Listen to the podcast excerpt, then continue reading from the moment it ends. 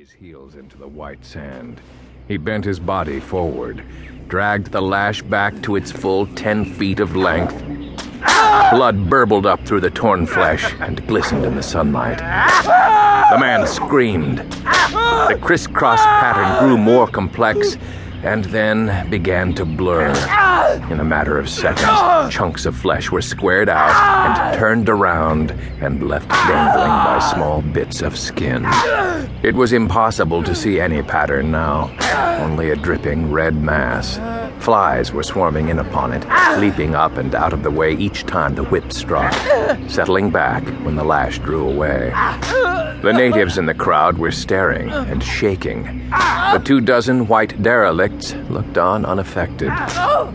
But on the edge of the throng stood a man apart. He was not watching the lash. He was watching Schwenk with disdainful eyes, studying the hot satisfaction which blazed upon Schwenk's face at each crack of the whip.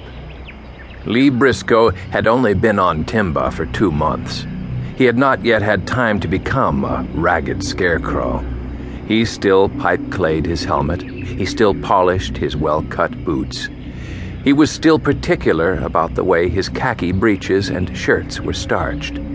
The crowd knew nothing about him, but they whispered that he was wanted by the law. No man would work for Schwenk of his own free will. Others held that Lee Briscoe had been an army lieutenant and had murdered a soldier, but not one held the real clue as to why the man had chosen Hellhole Timba for a retreat. Lee Briscoe's eyes were clear and gray. His face was darkly burned. His cheekbones were high and prominent, and his jaw was lean and firm. He was built wide at the shoulders and tapered off from there like a boxer. Schwenk was beginning to sweat at his work, but that did not curtail his enjoyment of it in the least. He was just getting into good form when Lee Briscoe stepped into the clear space behind him and snatched the lash as it swung back. Lee Briscoe threw the black snake 30 feet down toward the water, but he did not watch it go as the others did. He was looking straight at Schwenk. Schwenk turned slowly. He looked at the tips of Briscoe's boots and then at the crown of Briscoe's helmet. Casually, not in the least excited, Schwenk put his hand on the heavy butt of his belted revolver. You got anything to say about it? said Schwenk carelessly. Maybe you just forgot yourself. Maybe somebody told you I liked to be interrupted. That it? Lee Briscoe's words came slowly, with a drawl. There isn't any reason to kill him. Finky was a good man. He's a thief. I've got 500 natives on Timba. If they start stealing. Finky wouldn't have stolen anything if you'd feed good rations. He was hungry. All he took was a can of salmon and a half dozen biscuits. If he'd killed his partner, you wouldn't have had a word to say. That isn't justice, Schwenk. Schwenk sneered at Briscoe, turned, and barked at the men. He's taking over the island, boys.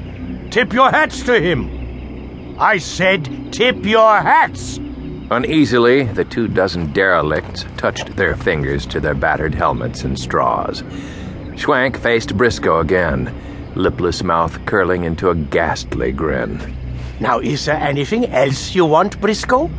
Maybe a scotch and soda? Wong! Bring Briscoe a scotch and soda. There came a full minute's silence, and then Wong, opium drugged, slant eyed servant to Schwenk, came forth with the order on a tray. Drink it up, said Schwenk, hand on the butt of his gun. Drink it up, Mr. Briscoe. Because that's the last time you're ever going to drink anything on this earth. I'm going to murder you, Briscoe. Right here. And murder isn't pleasant. Here, don't mind me. Drink up. Briscoe looked levelly at Schwenk and knew that the man meant every word he said. No man but Schwenk could carry a gun on Timba, except when the natives staged one of their frequent revolts. Briscoe looked at the lacerated back of the unconscious Finky. He told himself that it was worth it. He reached for the bottle and poured out a big slug of scotch. Behind him, the derelicts moved out of the line of fire. To your health, Schwenk, said Briscoe, carelessly, seeming to look only.